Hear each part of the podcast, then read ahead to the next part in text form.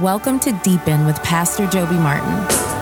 The Church of Eleven22 is a movement for all people to discover and deepen a relationship with Jesus Christ. And we're praying this message helps you deepen your relationship with Him.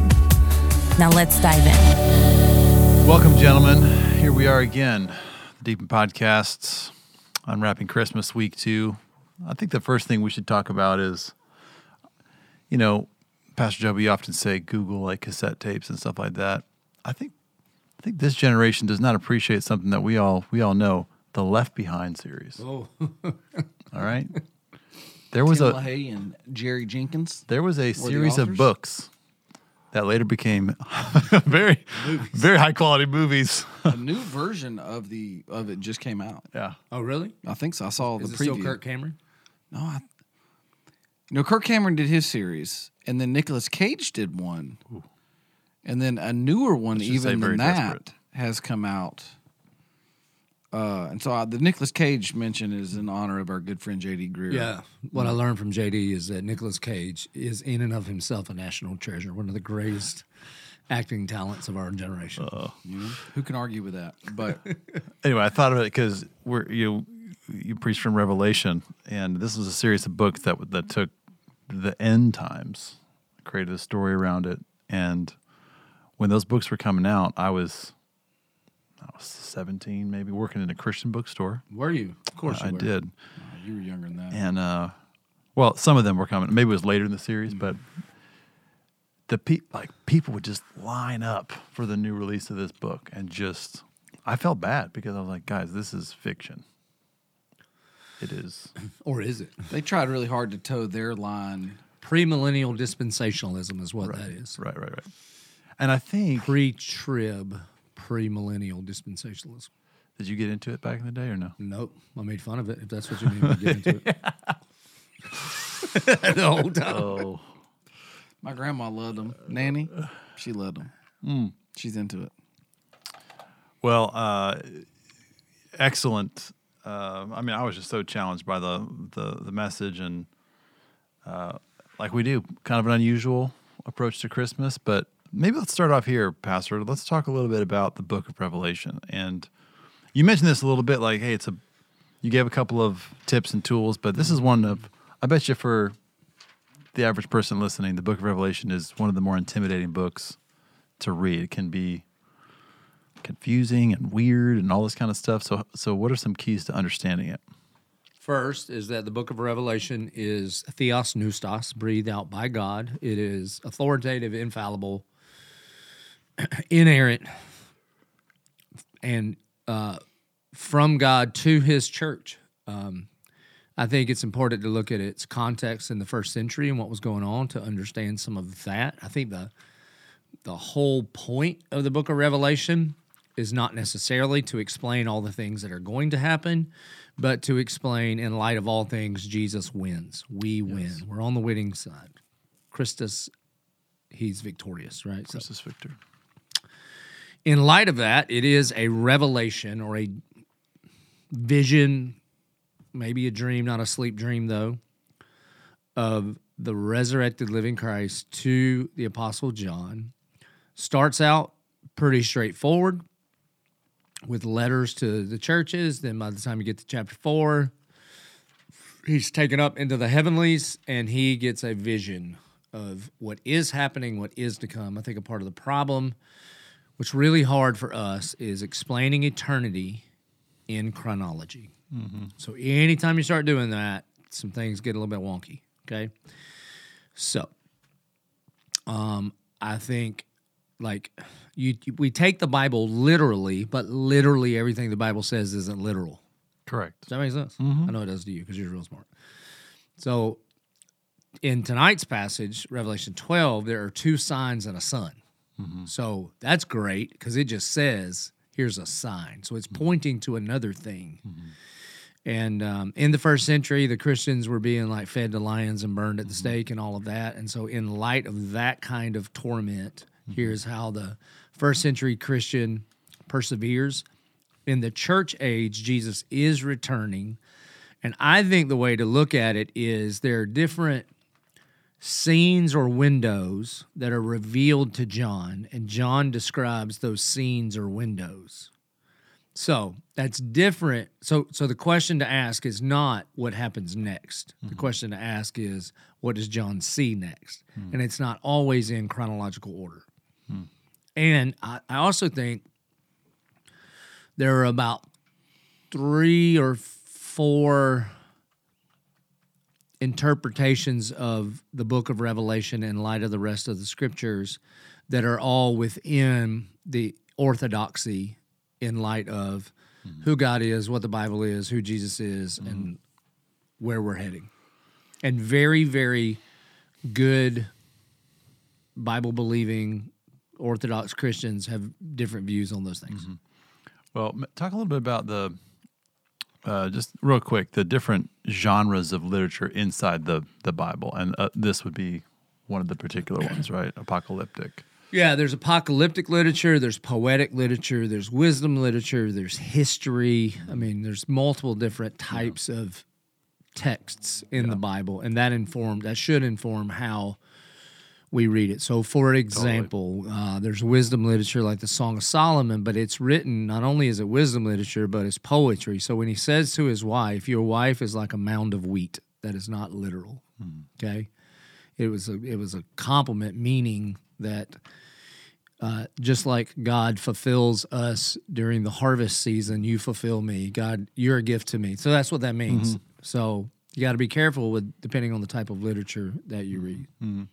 Yeah, and just like his the historical books are not necessarily the same as the the the New Testament books giving us commands on how to live, right? So you read a historical book and you hear about, you know, hey, take out this entire city, right? It's not saying, oh, you should do that too if you feel like it. Yeah, one of the ways to think about it is are these verses prescriptive or descriptive? So prescriptive means this is what you should do in light of what the Bible says. Descriptive is this is what happened. Um, and when you get those things confused, it can be very problematic. Like for uh, polygamy would be a good example. Yeah. The prescription, according to the beginning in Genesis, is one man, one woman. The description is that many men took many wives, many individual men took many wives. If you read that as prescriptive and think we're supposed to do it, first of all, you got to read an adult book like an adult. If you read throughout the Old Testament where they were practicing polygamy and don't understand what a four alarm fire that will create for everything around you, hmm. then you're you just completely misread all of the hmm. text. Yeah. Now you mentioned some big words when we talked about those books, left behind books. Why do you think? And there's all kind of there's all kind of them, and we we're not really going to get into that. But why do people get so into that? Like creating a, basically a whole like a whole body of work around predictions and like here's here's this that and the other and why and they have all these different names that ends with in, in ims isms and all this kind of stuff you know like why is that? Is it just curiosity about what's how it's going to end? Is it trying to is it trying to be in control of something that's a mystery? I mean what do you think? I think the question you originally asked, which is what's the key to understanding Revelation? Well, the key is humility. Mm. And so when you lose humility because of a conviction mm-hmm. around interpretation, and we are by nature tribal, tribes begin to form around those convictions, and humility is not always is not always practiced. And so, you know, there's obviously the what do you believe about the rapture? Where's a lot of the isms come from? Right, What right, happens and where? But then the like Pastor Joby said, there's five ways to interpret Revelation, and people will dig their heels down on the camp of interpretation, like preterist, which is like only you should ever think about the original audience and what they heard, and everything else is. And then there's like futurist, which is it's a map of what's happened, what's happening, and what will happen. And then there's mm-hmm. like historical, which is leans heavy on the temple falling in AD 70 as mm-hmm. like the creme de la creme of events in Revelation. You know, the pinnacle. And then there's there's two more. There's uh, eclectic, which is like more of a, a gathering of of the different views, and then there's supernatural, which is like no, don't don't get down in the details really at all, or it's all about the war of the heavenlies. And in each of these five camps, people will just dig in their heels and it's like, this is the only way. And I love the way that you teach it and the way that you go about it is is way is is way more. Let's take let's take it a passage at a time. Let's take it a mm-hmm. part of the vision at a time. And let's consider many of these things. Mm-hmm. What does this mean about the future? What does this mean to the original audience? Because it's all connected. Yeah. and it takes humility to do the work to stay under the text and not let the New York Times be the thing that's informing your interpretation of the book of Revelation. That's really, really dangerous mm-hmm. when we use today's current events and then we go to Revelation and try to understand what's happening today versus letting revelation the revelation inform us about the character and the nature and the reality of christ.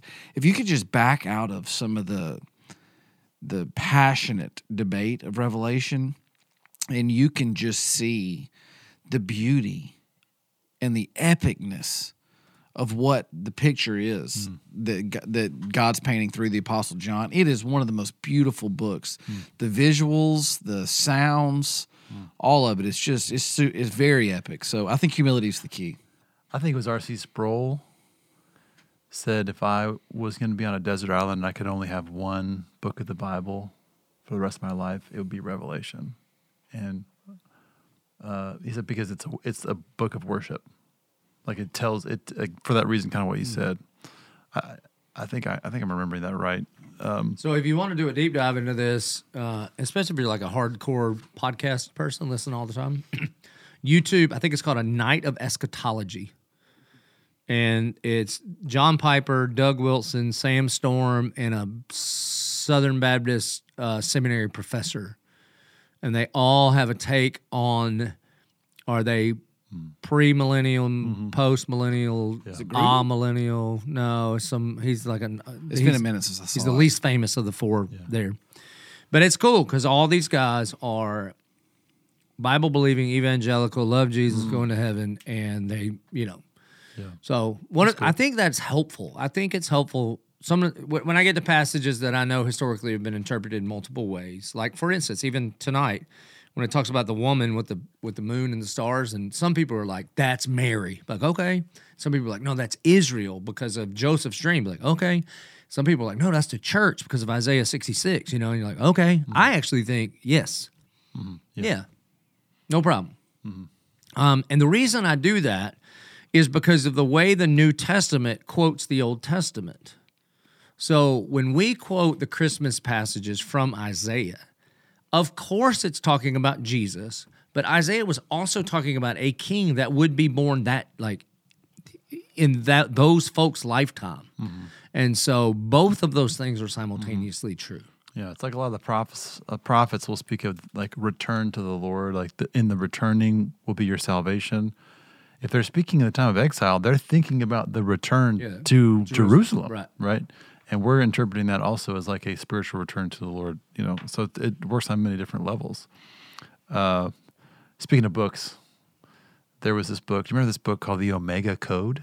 oh yeah it was this book that came out that just was saying that all the different things in the like I don't even know I didn't read it but uh, Pastor Joby what what are some of the dangers of treating this book Pastor Britt mentioned mentioned it a minute ago as some sort of secret code book that's going to tell us all kinds of things about the future and all about you know Well, for those of you that have like your calendars and your charts and all the, you know, and like Hamas and base Israel, and be like, yep, there it goes. And you start pointing to passages. The one thing I would point you to is every generation has done that. And every time they've been wrong so far. Mm-hmm. You know, you have like, oh, yep, Putin's the Antichrist or whoever. Ronald Reagan is this, you know what I mean? That kind of thing. So, at some point you got to look over your shoulder and be like, well, hold on. Uh, Why why would I even think it would be our generation? I know this. I know we're closer to the return than we were last week. that's right I can promise you that. But you got to be careful with that because when you the moment you begin to read yourself into the narrative first and foremost, you're making yourself primary as opposed to the Bible commands us to do the exact opposite. Mm-hmm. Like he is primary and we're saying, okay, uh, you're the king.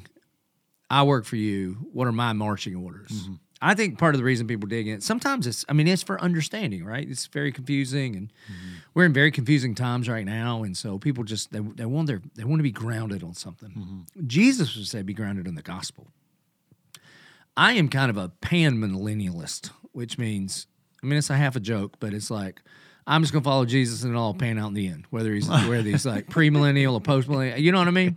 I get that from Matthew 24 and 25. Yeah. In Matthew 24, the disciples ask him, What's it going to be like at the end of the world? And he talks about stuff, man. It's wars, rooms of wars, the abomination of desolation. He quotes Daniel. And I think he's like, People are like, What? And then he goes, But time out. I don't know when I'm coming back. Mm. So listen to these three stories mm-hmm. Parable of the Virgins, which means get saved before I return or it's too late. The parable of the talents, don't waste your life. I've given you some stuff. Get to the work of the kingdom. Quit worrying about when I'm going to return. You don't know when I'm going to return. So invest your life in such a way that when I do, you'll hear, well done, good and faithful servant, mm-hmm. because of what I've done, not what you do. And the parable of the sheep and goats. Serve people. Mm-hmm. So you do that, and then it's all going to work out. Mm. I, I that is my hermeneutic mm. based on what Jesus said in Matthew 25. It's not an out.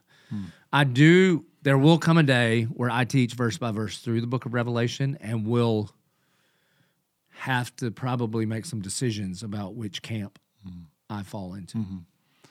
Yeah. I mean, if you, if Jesus if Jesus said, I don't know, like the people who say I know, I'm like, come on, man. so here so here's what I think too. Why the obsession? I, there's this um,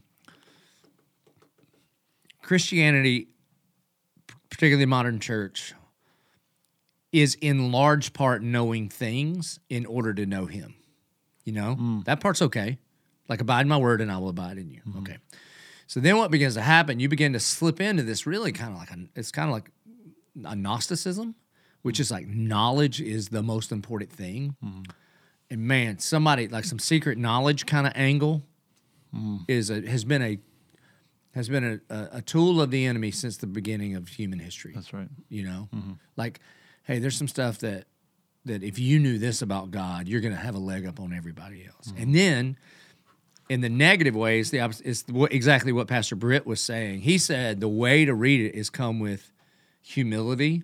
I think pride begins to rise up, and you begin to think, what I think about this is right.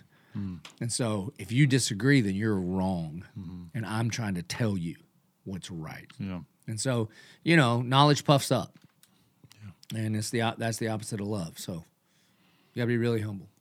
It's been quoted many times. I don't know who the first person that said it. What I'd rather be part of the welcoming committee instead of the planning Yeah, committee. my grandma used to say that, but I mean, obviously, that was like an old, old timey joke. It's really good though. Yeah, yeah, it is. It is. All right. Well, you you talked a lot about the the methodia, the the schemes of the enemy, and that that opens up a discussion around spiritual warfare, which we definitely talked about. Um, here's what I thought of. You know, the spiritual war in, is happening really on two different planes in two different ways, and we see this in Revelation. Like that, there's a cosmic reality. There's like uh, the work of Christ, the work of the kingdom, the plan of God from before the beginning of time to defeat Satan. And that's a completed work. I mean, when you read it, it's like, hey, it, it is finished. Right. And then there is our daily individual war against the enemy. Hey, take a stand against the enemy. And you mentioned that from Ephesians. So let's talk a little bit about that. How, how do we understand the difference between those two things? And how do we navigate the paradox of them, right? Like, because it's something that is done and yet ongoing for us in our lives, right? Because Satan still is attacking us. And yet you read Revelation and say, well, it seems like it's uh, over. And it is, but it's not. I would go back to that what I said before. Like when you try to read eternal realities in light of chronology, it gets confusing. So there are verses about our current condition in the book of Ephesians that say that we have been seated with Christ on his throne. So that is eternally true, but it is not currently where we are seated because we are also in this world but not of this world. So there's the already but not yet. That's a some terminology that theologians came up with a long time ago. And what they were trying to prevent is what's called an overrealized eschatology. That God has made promises that are yes and amen in Christ, but they are not fully realized yet in our lives. So the enemy, Dr. Piper, John Piper talks about him uh, he's a he's a dog on a chain. He's a lackey. He likes to say that. By the way, I'm getting to preach a conference with Piper in the spring. Praise God. Oh my goodness. I'm just gonna try to get as close to him as I can. Maybe some of the anointing will get on me.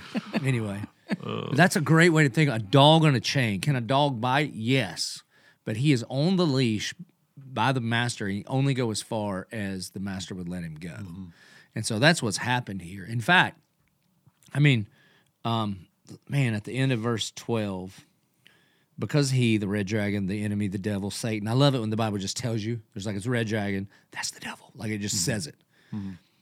because he knows that his time is short. So he knows, man. It's a pretty good. You could do a really good study, starting from like Genesis three fifteen, when he hears that he's going to get his head crushed, and think maybe that's why Cain killed Abel, because the enemy just heard that there's going to be enmity between him and Mar- and uh, Eve's seed, and maybe one of these two, maybe Abel is going to be the one that crushes his head. And uh, oof, I have to look it up. It doesn't say that in Genesis 4, but in the New Testament, um, it says that Cain was a tool of the enemy. All right. Maybe that's it. Uh, all throughout the Old Testament, you can see the enemy's attempt to thwart the promise of God by shutting Israel down. Mm-hmm. Because if there's no Israel, then how can the promise of Abraham happen, which would shut down Genesis three fifteen? You know what I'm saying? Yeah. Over and over and over and over, and then you see it in Matthew chapter two, and then Herod becomes a pawn in the hand of the enemy trying to thwart the plan of God. Mm. Mm. Because he knows if he wins, because he doesn't. Mm. He like knows his time is short, but somehow he still believes he's got a shot, or he wouldn't try to overthrow mm-hmm. God and I've never thought about that that way before. Like, what if he didn't really know who Jesus was going to be? So he was just trying to like make, just like Herod did, right? He's like, not omniscient. right. He doesn't. He so the enemy is super smart, IQ through the roof. I mean, he's been a deceiver forever. So he's just. I mean, look, man, you do enough reps, you know, ten thousand hours. This brother's got almost ten thousand years. Okay, you know, so he's been at this a minute, and but all he's got is game film. Mm-hmm. He cannot predict the play you're going to run, Mm-hmm. but man, he's got a game film on humanity going all the way back to the garden. Mm-hmm. So he's gotten really good at this. Yeah. By the way, anybody who doesn't know the word eschatology, that's the study of the end times. The eschaton is the end. Eschatology. Why is it that so I've heard some people, even even church people, talk about the battle between God and the enemy as if it's sort of like the war of good and evil and maybe a cultural understanding of good and evil are fighting kind of back and forth, and sometimes evil wins and sometimes good wins. Uh, I think we would we would agree that this is decisively different than that message, right? It is decisively superior to that message. Talk more about it. So it's not just about good and evil. If you're talking about the battle between God and Lucifer, it's it's way before that. I mean, the, the tree the tree in the garden was the tree the knowledge the tree of the knowledge of good and evil. Mm-hmm. So prior to there being good and evil, were things like God and Lucifer. If you read Isaiah's account of Lucifer's fall, it says it says things like ultimately it says that Lucifer that there was a seat in heaven that he wanted. And that seat belonged to the Son. My personal belief is that it belonged to the Son. Some would even go as far to say that his job was to cover the seat. Um, much like the on the Ark of the Covenant, there's like the the, the angels that cover over the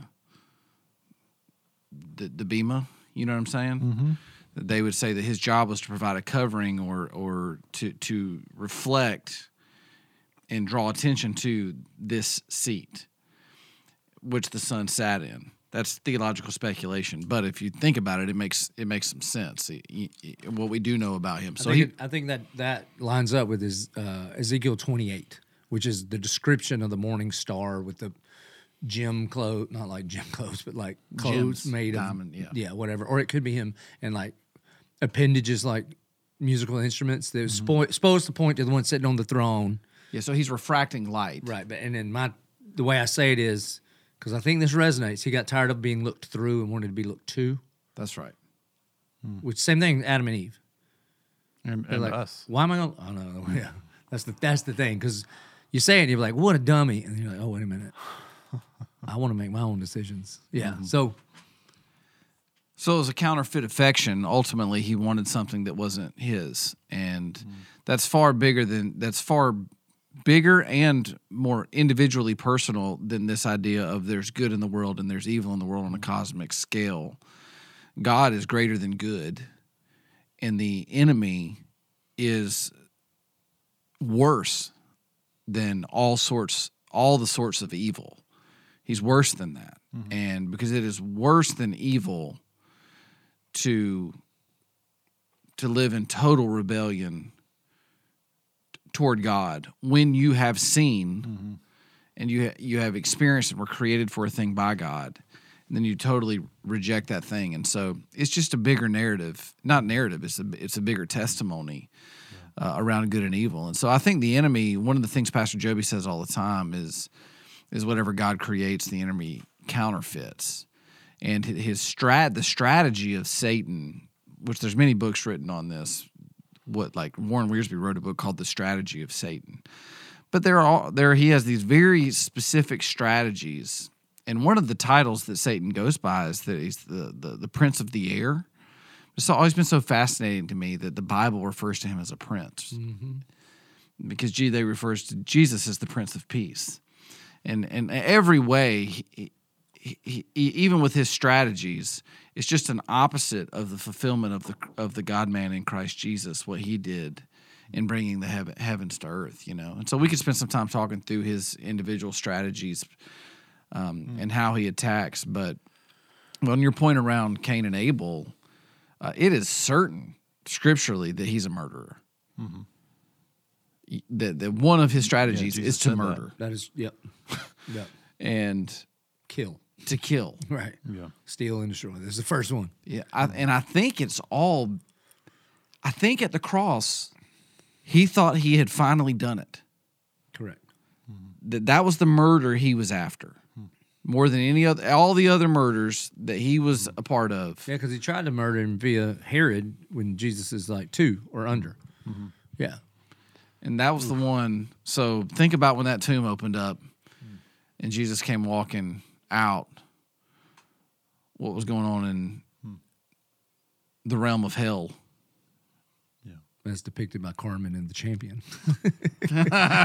We are crushing it that's with some throwbacks right today. there. Oh my gosh. So in the vast expanse of time and space. Oh, you haven't lived since you've seen that video. If you haven't seen that video, it makes me think of C.S. Lewis. You know, the Lion, Witch, and the Wardrobe. It's, you know, if you're not familiar with the story, like Aslan sacrifices himself, and the witch is like, got him. Yeah. You know, and it was like the victory that evil thought that she had won. You know, and then, you know, that famous line. There's a, there was a deeper magic at work. And so that is that's crazy. How about this? I'll give y'all a strategy as you were talking tonight, preaching. Okay. It's not just talking, as you were preaching the gospel. I was writing down strategies of Satan. Mm. And so, Because there's three listed in the text. Which Right. I, Yeah, that's I what got me about that. spinning I on love it. those. so how about I, I'll go with never noticed that strategy, which is a counterfeit, and then mm-hmm. y'all tell me how Jesus is mm-hmm. the real thing. So number one, lies. He he's a liar. Mm-hmm. yeah. Jesus says he is truth. Yeah. He is the truth. What is the difference in Jesus telling the truth and being the truth? Uh, freedom. So the the famous passage in John eight that like political leaders like to use, yeah, and you shall know the truth, and the truth will set you free. That whole context is that uh, you religious people are the son of the devil, who is the father of lies. And they're like, no, no, no, no, we're we're the son of Abraham. They're like, no, because Abraham had faith, and you didn't have faith. And so you shall know the truth, and the truth will set you free. The truth is not true things. The truth is the fulfillment of the promise of Abraham, which is the person of Jesus mm-hmm. Christ. Mm-hmm. So in truth is freedom. That is different than just agreeing with true things. Mm-hmm. But chains fall off when you know the one that is true. Hmm. He blinds people. The, the Bible talks about him blinding people to the truth. Satan. Yes, not Jesus. Jesus would do the opposite thing, which would be what? Open the eyes of the blind. It's really amazing these instances in the Gospels when Jesus gives people sight. Mm-hmm. Mm-hmm. What what a Yeah. And he even mentions that, right? This this takes place so that seeing they don't see. Right? He's talking about spiritual blindness. So the third one is 2 Corinthians 11. I found this one. I hadn't thought about it in a minute, but it says this in 2 Corinthians 11. It says, of uh, verse 13, it says, For such men are false apostles, deceitful workers disguising themselves as apostles of Christ. Verse 14. No wonder that there are false teachers out there dressed up as shepherds, but they're wolves, is what Paul's talking about. No wonder, for even Satan disguises himself, disguises himself as an angel of light. So he wears disguises. Yes. So he he he says things that sound so good and delightful, like love wins. In the end, love wins. If God really is a loving God and we're all just doing the best we can do, then at some point when Christ died on the cross, it counted for everybody, regardless of what they believe, and we're all going to end up in heaven one day. So that is the lie of of universalism, but it's dressed up in something that sounds really great. And I mean, and that sounds like such a positive message, right? Mm-hmm. And it has misled a whole bunch of people, mm. pastors included. Mm. I wonder what our f- what the American church's preferred disguise is. I'd have to think about that for a minute. I, I, I think comfort is going to be a big one. I think um, an overrealized individualism is a big one. I think the idea of rights, like how are you crucified with Christ? It's no longer I who live, but Christ who lives in me. And yet simultaneously, the American church talks a lot about what they have the right to do. You know, that's dangerous. Um, I think the way we spend money is going to be much like we would look back at the Puritans, which were some of the smartest dudes ever reading the Bible and writing commentaries about the Bible. And you, if we could sit with Jonathan Edwards, we'd be like, bro, the slavery thing, man, that's how did you not, how did that, what? Okay, I think, and whatever, there's 2 billion people on the planet that haven't even heard the name of Jesus yet. And, you know, we all, us included, are just spending time, money, energy, and effort on just being comfortable, like some stuff we want and some, and we just forget. We just mm. forget the Great Commission. Mm. We think that's only like about our one more across the street and not one more people group across the world. Mm-hmm. It makes me think when you say, how does Jesus answer that? Like, I think of two things. Like, one, that he was an ordinary man without any kind of appearance that would make people desire him, right? Isaiah says that. And so he wasn't trying to disguise himself to look to in order to gain a lot of popularity. And then also think of the transfiguration, right? Like he when he's when he undisguises, so you could almost say that his human humanness disguised some of his glory somehow and, and when he undisguises it it's it's seeing god right and this they beheld his glory or we beheld his glory like john says so i think of those two examples of how jesus is the opposite of somebody who would cloak themselves in a disguise to deceive In his disguises, he also does counterfeit signs. Yep. So, what would be an example of a counterfeit sign or wonder? prosperity. Yeah, where you name it and claim it, and so you begin to put your faith. Man, it's such a, it's such a like. It's like, all right, God's a good dad, right? Right. Well, what good did dad love to give good gifts to the kids, right? Mm-hmm. So, if you name it and claim it, it's yours, and then you begin to have faith in faith. Or really, what you're doing is whatever the thing you're naming and claiming is your functional savior, mm-hmm. and it's just the slightest little twist because your faith becomes a mean a means to meet your end, which is to serve you so that you can get Cadillacs and cash and cotton candy. Mm-hmm. And the whole time you think you're you actually think you're being more blessed. Mm-hmm.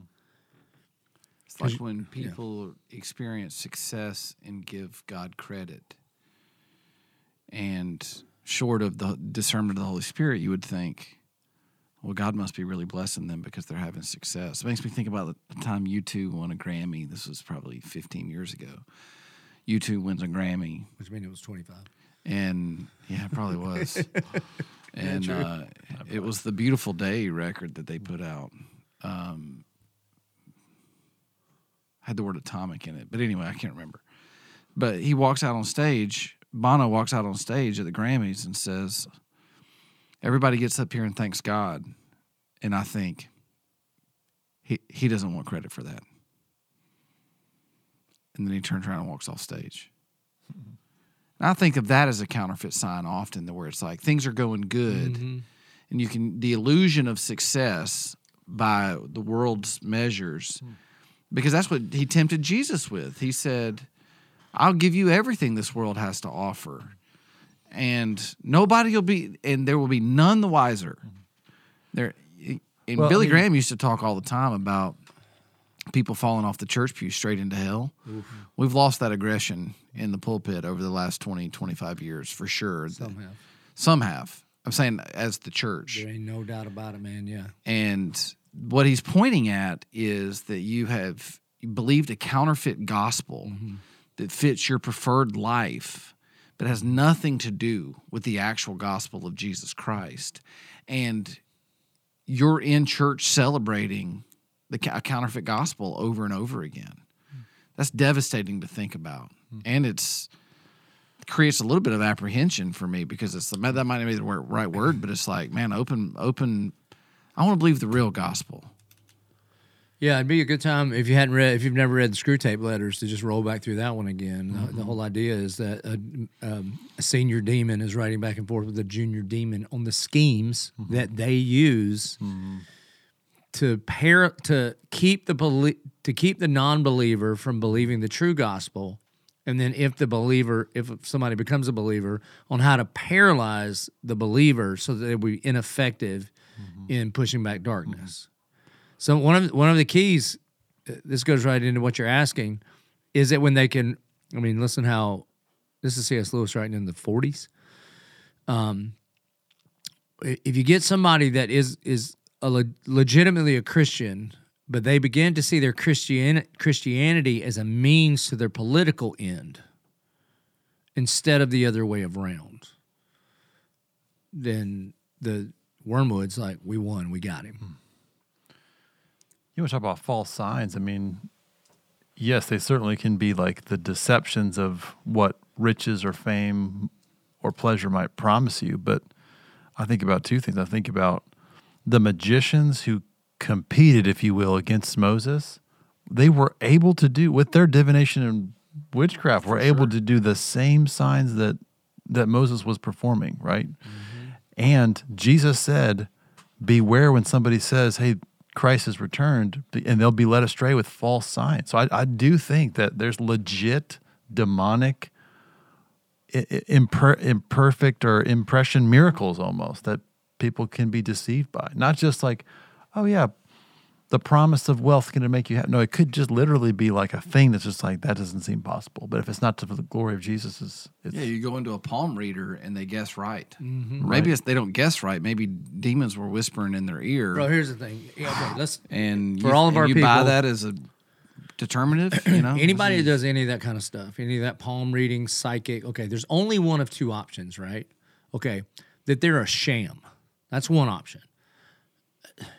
Are you not grown enough to not throw away your money? I mean, these people are just goofy and making stuff up, and okay, or it's actually a thing. Mm-hmm. That's worse. Mm-hmm. Because you're just dumb if you're just throwing your money away for somebody to make up some stuff and like you know whatever or it it's actually a thing. They are mm-hmm. actually reading your palm and doing what they claim to do, which is to tap into some dark art stuff, and mm-hmm. it's and it's actually working. It's for real. Mm-hmm.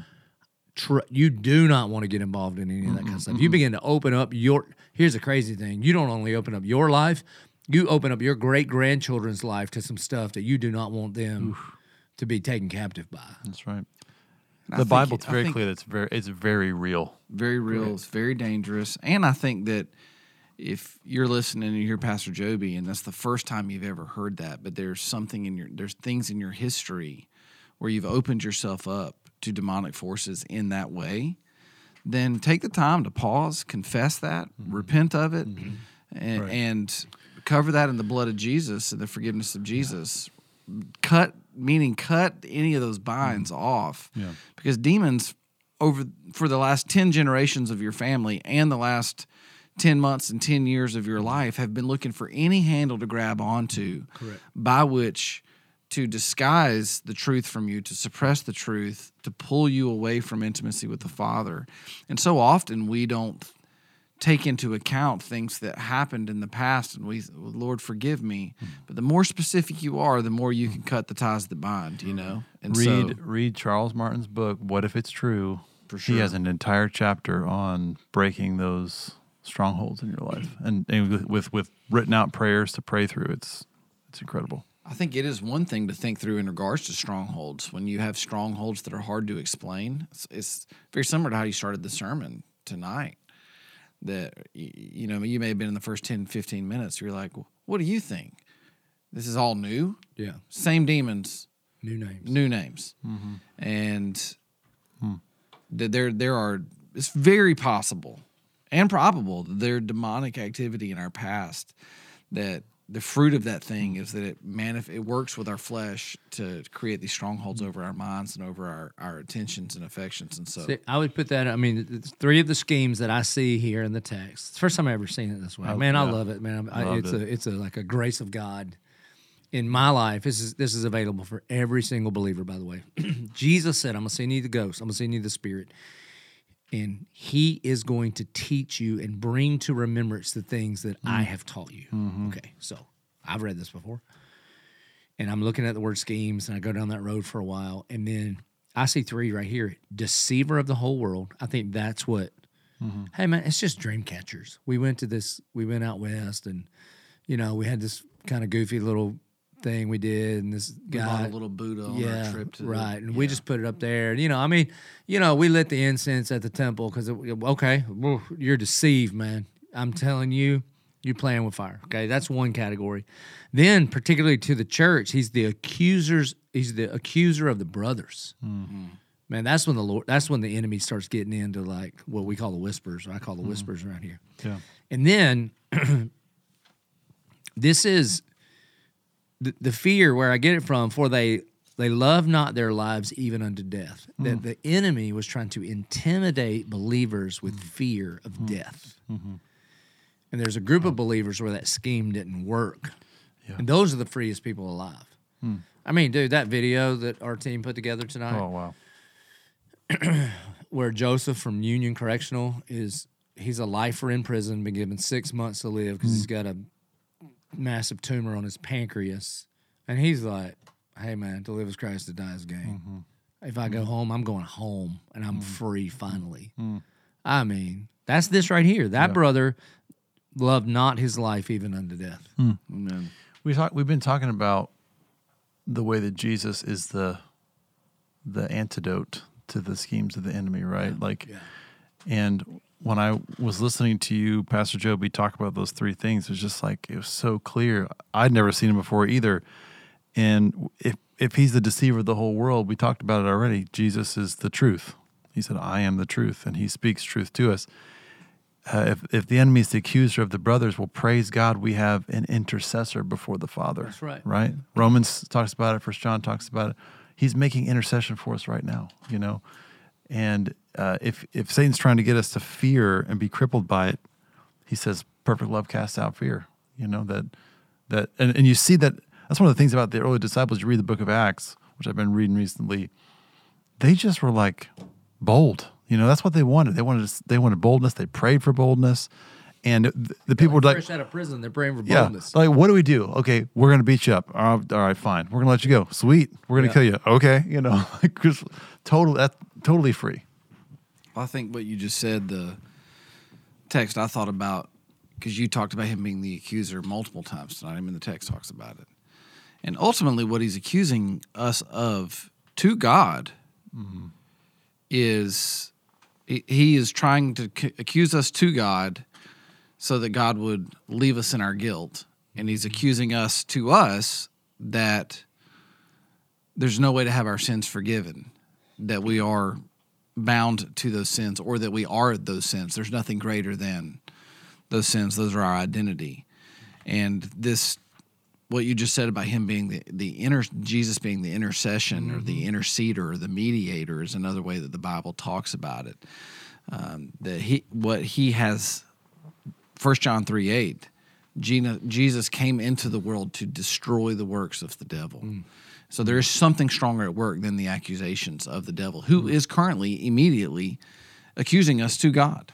Yeah, and Jesus is currently so immediately mediating, interceding for us. Hebrews 7 is one of my favorite chapters in all the book, and I was sitting here trying to scan through it, but it's that he's a high priest in the order of Melchizedek. Yeah, yeah. And if you want to just gospel goodness, Mm. which side note, I think Hebrews is a far more difficult book than Revelation. Mm-hmm. If I had to pick which one I was going to teach, and It would help if you grew up Jewish, then it would be a lot of stuff. You know what I mean? That's Like, right. And and like uh, pre seventy AD Jewish. it talks about Jesus being a priest in the order of Melchizedek, which is a perpetual priesthood that never ends.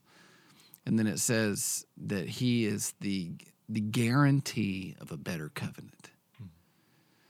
And the enemy is still playing the old covenant mm-hmm. over and over and over. He, he it's the only one that he he he mm-hmm. seems to be able to navigate because the, there's just nothing greater than it in his lived experience, however you want to say it. Mm-hmm. But Jesus is a guarantee of a better covenant. So that said, counterfeit signs, temp- temptations. Uh, Mark four talks about the enemy snatching seeds, in, in the parable parable of the sower, that he's a he's a seed snatcher. Pastor Joby, you've taught on this many times. What does that mean? Obviously, it doesn't mean that he can take our salvation. no, no, no, no. No. But he could take a truth of the Word of God that you don't mm-hmm. allow to land on fertile mm-hmm. soil and grow deep roots and mm-hmm. change your life. You know, um, you, you got to pay very close attention uh, to take thoughts captive. I mean, what happens, man, is you come here, whether the sermon you think is good or not, it's not the point whatsoever. But we gonna teach the Bible, and so there are true things said. theopneustos, man. Think about that and they land in the and then whoever has ears to hear is the person that has shut out the lie of the enemy so that they can hear and believe think and then feel right things about who God is and who they are. Mm-hmm. So that they can do it so that we can do what he tells us to do. For sure. pretty much almost every time there's a you know a one more weekend and and there's an opportunity for people to raise their hand and then we usually at the end it's like hey can we praise god for you know any number of people? There's somebody they'll say a number. I'll oftentimes think about that parable and i'll pray i'll say lord please don't let the birds come down mm-hmm. and snatch that because i definitely had seasons in my life you know, when I was still wrestling with the Lord and not fully surrendered, where I would get the feels yeah yeah, yeah. and feel like I want to go do a bunch of stuff, but then I'd walk out and get distracted, get full of shame, whatever, and then it was unfruitful in my life. So let's mm-hmm. explain. So that's one of the few parables. Jesus explains it all. You don't have to wonder what it probably means. he says to the disciples, "Good soil." So that that's the person that hears the word, believes it, it takes root. Praise God. You grow and you grow exponentially more than you mm-hmm. could ever think, like Produce 10, fruit. 100 fold. Okay. Then there is the shallow soil. This is the person that goes for the fields, but you don't then dive in. You don't abide in his word, therefore abide in him. And it ta- mm-hmm. there's no root to it. And so it's just kind of a temporary believism, but mm-hmm. you're not rooted in the truths of the word of God. And so the first day the sun comes out, you just dry up, man, because you got no faith. You have mm. no actual faith.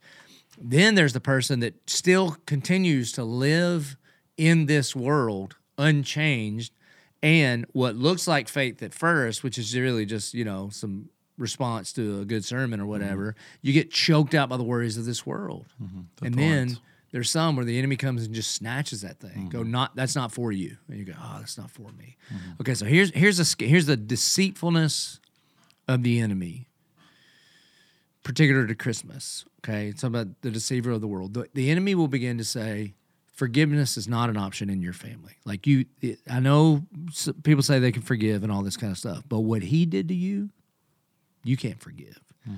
And then you begin to go, oh crap. I thought I did forgive him, but I didn't. And every time I see him at Christmas, you know, mm, okay. And then what you begin to do is you begin to believe the feelings that the enemy's feeding you, hmm. which, and the, here's the crazy thing the feelings are legit hmm. because he did you wrong. Hmm. Okay. But forgiveness isn't a feeling, it's a decision to cancel the debt. And then the enemy goes, well, if forgiveness doesn't work between you and him, then how in the world could you believe it could work between a perfect God and you? You can't be forgiven. And you're like, hmm. and in that moment, man, that that goes scoop. Hmm. It takes that seed away. See, that's the deceitfulness. Hmm. He honestly, if you can forgive your neighbor, or not, it's not that consequential to the enemy. But if the enemy can deceive you to think forgiveness isn't available to you, he's winning. Help help with this, Pastor Joe, because I've something I've wondered. So theologically, we know that the spirit, if you're in Christ, the spirit lives inside of you, right? Oh, right. And the spirit will speak to your spirit, right? And Satan doesn't live inside of you if you're in Christ. And yet, it seems like that voice is coming from the inside, right? All the things you're talking about, that hey, it's not for you, and, and forgiveness is not for you. It seems like it's talking from the inside. So how is it that Satan has the ability to say those things that would be a perfect attack against us if he can't actually be there to read our thoughts? You know what I mean? Like how because you have the same mind that you've always had. Hmm. So this is why Romans twelve says that um, don't be conformed to the pattern of this world, be transformed by the renewal of your mm-hmm. mind. So mm-hmm. he rips out your old dead heart, gives you his heart. You get a brand new soul, like mm-hmm. he fills your soul with the Spirit of God. But you're still like same birth order, same impact that your parents and grandparents had on you. Same whatever personality type that you've always tested, all of that's the same. And this is why spiritual warfare, primarily in our lifetime right now, is just a war of the mind. Mm-hmm. This is why you have to constantly renew your mind, and you renew it with the Word of God. And we also live in a world where we're being catechized by smartphones mm-hmm. and Netflix specials and all that kind of mm-hmm. stuff. Yeah, I think there's also there may also be there's a spiritual reality that we just can't see. So if we're let's just say you're you're wandering into a place where there's spiritual darkness and you're not discerning it, but Satan certainly knows that you're there, right? And so then could turn up the heat of a certain kind of temptation or a certain kind of spiritual attack or a messaging on you. And it's it would be mm. obvious if you if you're if you could see in the spirit the way that spiritual beings can it would be obvious as to where that was coming from. But because we we live cloaked in this body maybe that's what what keeps us from understanding it. I don't know. Last one is this that I'll that I'll, I'll I'll get into. We've gotten to all through all of them, one way or the other. First Thessalonians two, Paul says that Satan hindered us in our work, hmm. and we we wanted to come to you, but Satan hindered us. yeah well And one of his strategies is to work directly against pastors and missionaries in the advancement of the gospel. Because if he can slow the, how beautiful are the feet of those who bring the good news, hmm. if he can slow their feet and hinder them, then it slows the gospel message going forward. Hmm. And somehow God allows for this, Job 1, under, under hmm. his sovereignty even though it's a dog on a leash, sometimes it seems like it's a pretty long leash. If Or I- even look I'm at the events of Jesus' life early to get him to fulfill prophecy to be from three places. Like he's got to be born in Bethlehem, got to be a Nazarene, and's got to come from Egypt. Hmm. So what the enemy intends for evil, God intends for good. Hmm. Well, we have such an incredible church filled with folks who I know are praying for you, Yeah, for hmm. for your family, for our pastors, for our Our elders people are and the leaders. best, They're the best. They're man. the best. And every time somebody's like, I'm praying for you, I genuinely try to say, Thank you. We covet those prayers because it's so true. Because The Satan, Satan is at work against us to hinder the work that God's trying to do here. Our, our folks too, but he specifically points his energies toward pastors and missionaries regularly to hinder the work. And um, I just want you brothers to know I pray for you both. Thank you. You know that your feet would stay beautiful as you bring the good news. To quote the Roman, I've never seen your feet. I don't think You probably have, but I'm, but I'm glad I didn't notice them as ugly. But that said, it's a real thing, man. It's a real thing. You say it all the time in these retreats that we lead. If Mm-hmm. if you were the enemy and you try, you wanted to stop what God was doing here, Mm-hmm. what would you do? Hmm. Pray against that. Yep, And I invite all of our listeners pray against that. we need it. It's so interesting that he says there, Satan hindered us because he says other places the Spirit of God hindered us, you know? And what that tells you is that not all opposition is the same, or not all, not every hurdle you hit is the same. It may be the enemy or it may be the Spirit. So we test the spirits. So you test the Spirit. That's right. Yeah, and then oftentimes, you know, um, man, you know, looking back, you always get 2020 vision looking back, right? So in retrospect, there was a hindrance of churches meeting all over the world. Mm-hmm. And their government said this is the best thing for churches not to gather. Mm-hmm. Now we're post a couple years, right? It was not the best thing. Mm-hmm. It was not the best thing for emotional and uh, mental health. It was not the best thing for churches. It was not. And so sometimes what you got to do after you take your lumps is you learn from that. And so that next time the enemy tries some kind of scheme like that, you don't fall for that kind of mm-hmm. stuff. Yeah. Well, you mentioned, Pastor Joby, that you mentioned the war. We're talking about spiritual warfare. You mentioned worship is war. And, and Dr. Piper calls how we're supposed to live a wartime mindset, a oh, wartime mentality. Explain a little bit about that, what that is, and why it's so hard for. So he was Christian. talking about. I mean, he's older than me, but he's talking about the the mentality of your average American during World War II, mm-hmm. because they all. I mean, this is broad brush, brush, but they all agreed in order for us to survive and defeat the axis of evil. Everybody had to think differently and have a mm-hmm. wartime mentality. So you don't get as many pairs of shoes as you want. You don't get as much gas as you want. You know that you're going to make sacrifices for the greater good, which was mm-hmm. to defeat Hitler. Okay. And he's like, but so that he called that the wartime mentality. Today he would say we're we need a wartime mentality, but the war is a spiritual warfare and the mm-hmm. Great Commission are our marching orders. Therefore, what if we lived our lives willing to do whatever it takes to win the greater war, which is to take the mm-hmm. gospel to the ends of the mm-hmm. earth. But in times of comfort, we began to treat prayer like a walkie-talkie, like an intercom, where we just call up from the den asking for some more sweet tea, instead of a wartime walkie-talkie, mm-hmm. asking the commander of the army to send us more mm. supplies so we can push forward the front line. Hmm. That's that's Dr. Piper. Well, as we're coming to a close here, I have this thought like, one, is it possible, is it even possible for, for a person, a Christian, to be more or less engaged in this spiritual war? I would say yes. Yes, very much so. So, what are some of the ways that people can get more in, like, get in the fight? Like, don't be don't be just on the sideline. Don't just be lulled to sleep. Like you mentioned that in the sermon tonight. So, talk a little bit about that. As we. Well, in particular, so when it comes, I mean, ask yourself this question: Is where is he kicking your butt? Are there some things where you're being deceived, where you're conformed to the pattern mm-hmm. of this world? Mm-hmm. Ask the Spirit of God. One of one of God's kindnesses is conviction. God convict me. Is there an area in my life where I'm just conformed to the pattern of this world? Am I being deceived? Two. Do you feel the accusation of the evil one? Hmm. And if if so, where? Which means what part of the scriptures are you not believing about who you are? Do you believe that your past defines you? And do you believe that your past determines your future? That's what accusation is. The the biblical word is condemnation, which means unfit for use. Mm. Third, where is fear creeping up in your life? Mm-hmm. Because God has not given you a spirit of fear. Those are just three from the text that we mm-hmm. talked about tonight. Mm-hmm. and I think they really apply at Christmas, man. Like it's so easy to get caught, deceived, and caught in the trappings, right? It's so easy to feel not enough. the accused, and it's so easy to be gripped by fear. Like mm-hmm. this might be the first Christmas that you've had without a significant other, like they passed mm-hmm. away or something. Okay, so there's like legit sad. Then there's this paralyzed feeling that's really about fear, mm-hmm. or you're going to be with some people that make you nervous and you don't feel like you're going to live up. Man, that's fear based. Like where? Just get really serious.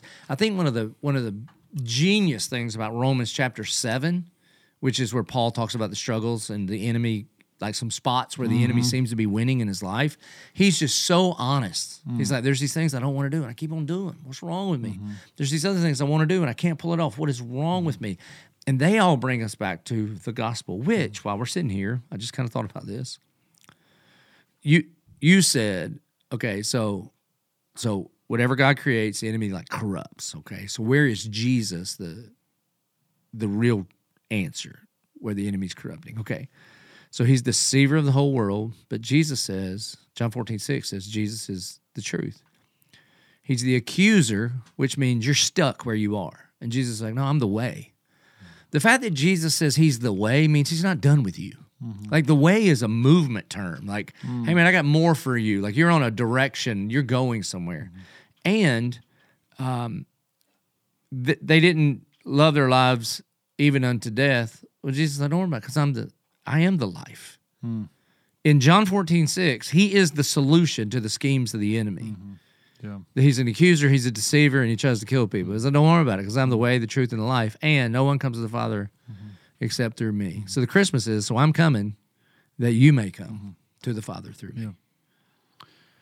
Yeah, and I heard you say also that we get in the fight by by coming to worship, by oh. participate. Like I don't know, I don't know how many times I need to be reminded of, like you ever wake up and just uh, you're in a bad mood, or you feel just like oh Happy, something, like. But the thing is, sometimes we're so passive about it, like I guess I'm just gonna have a bad mood today. No, you don't have. Like right. you can Wow. actually you can take authority over the thing that's coming. To, you can choose joy. You can choose to, to get in there. You can. So part of how you get in the fight is to personally say, no, no, he's the way, the truth, and life, and he's given this to me. And you mentioned this. We we can get in the fight with what we do with our money. You know, mm-hmm. bringing it, bring our first and best, our time, and how we serve others, and come and being a part of the community of faith. Yeah, I know this post after Sunday, but golly, tell everybody you know to get here this weekend. Not because of the sermon, man.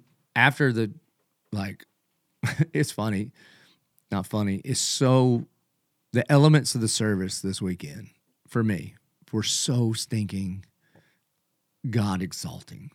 Yeah, praise God. and we sing "Oh Holy Night," and I walk out there, and I and I leaned over to Michael Olson, and I was like, "Man, I hope we didn't peak early. I hope we got something left for Christmas Eve because it felt like it felt like one of those kind of, mm.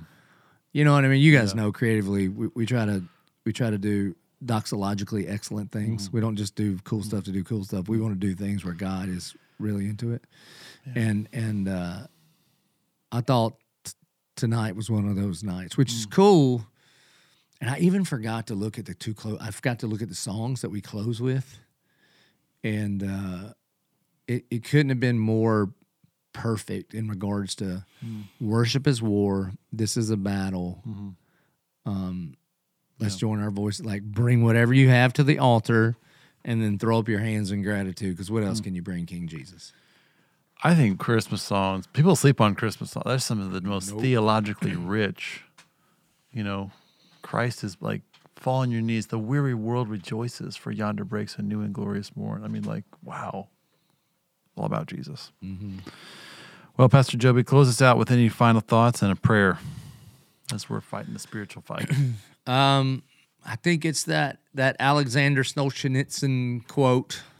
He's not a believer, but he says some version of whoever comes to the battle pre-deciding they're going to fight, they're always the stronger one. Mm-hmm.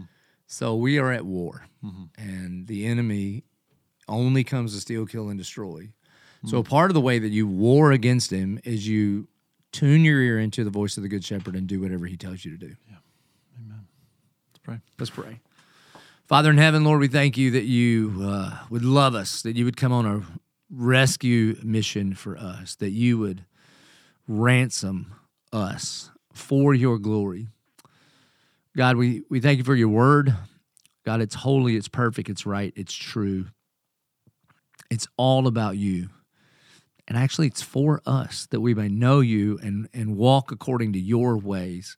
God, we pray against the schemes of the enemy. May, may we not be outwitted by him hmm. because we know some of his schemes. And God, wherever we lack, which is in many, many places, God, we thank you that grace abounds. Hmm. And God, may we just hear your voice and follow in the directions of the Good Shepherd.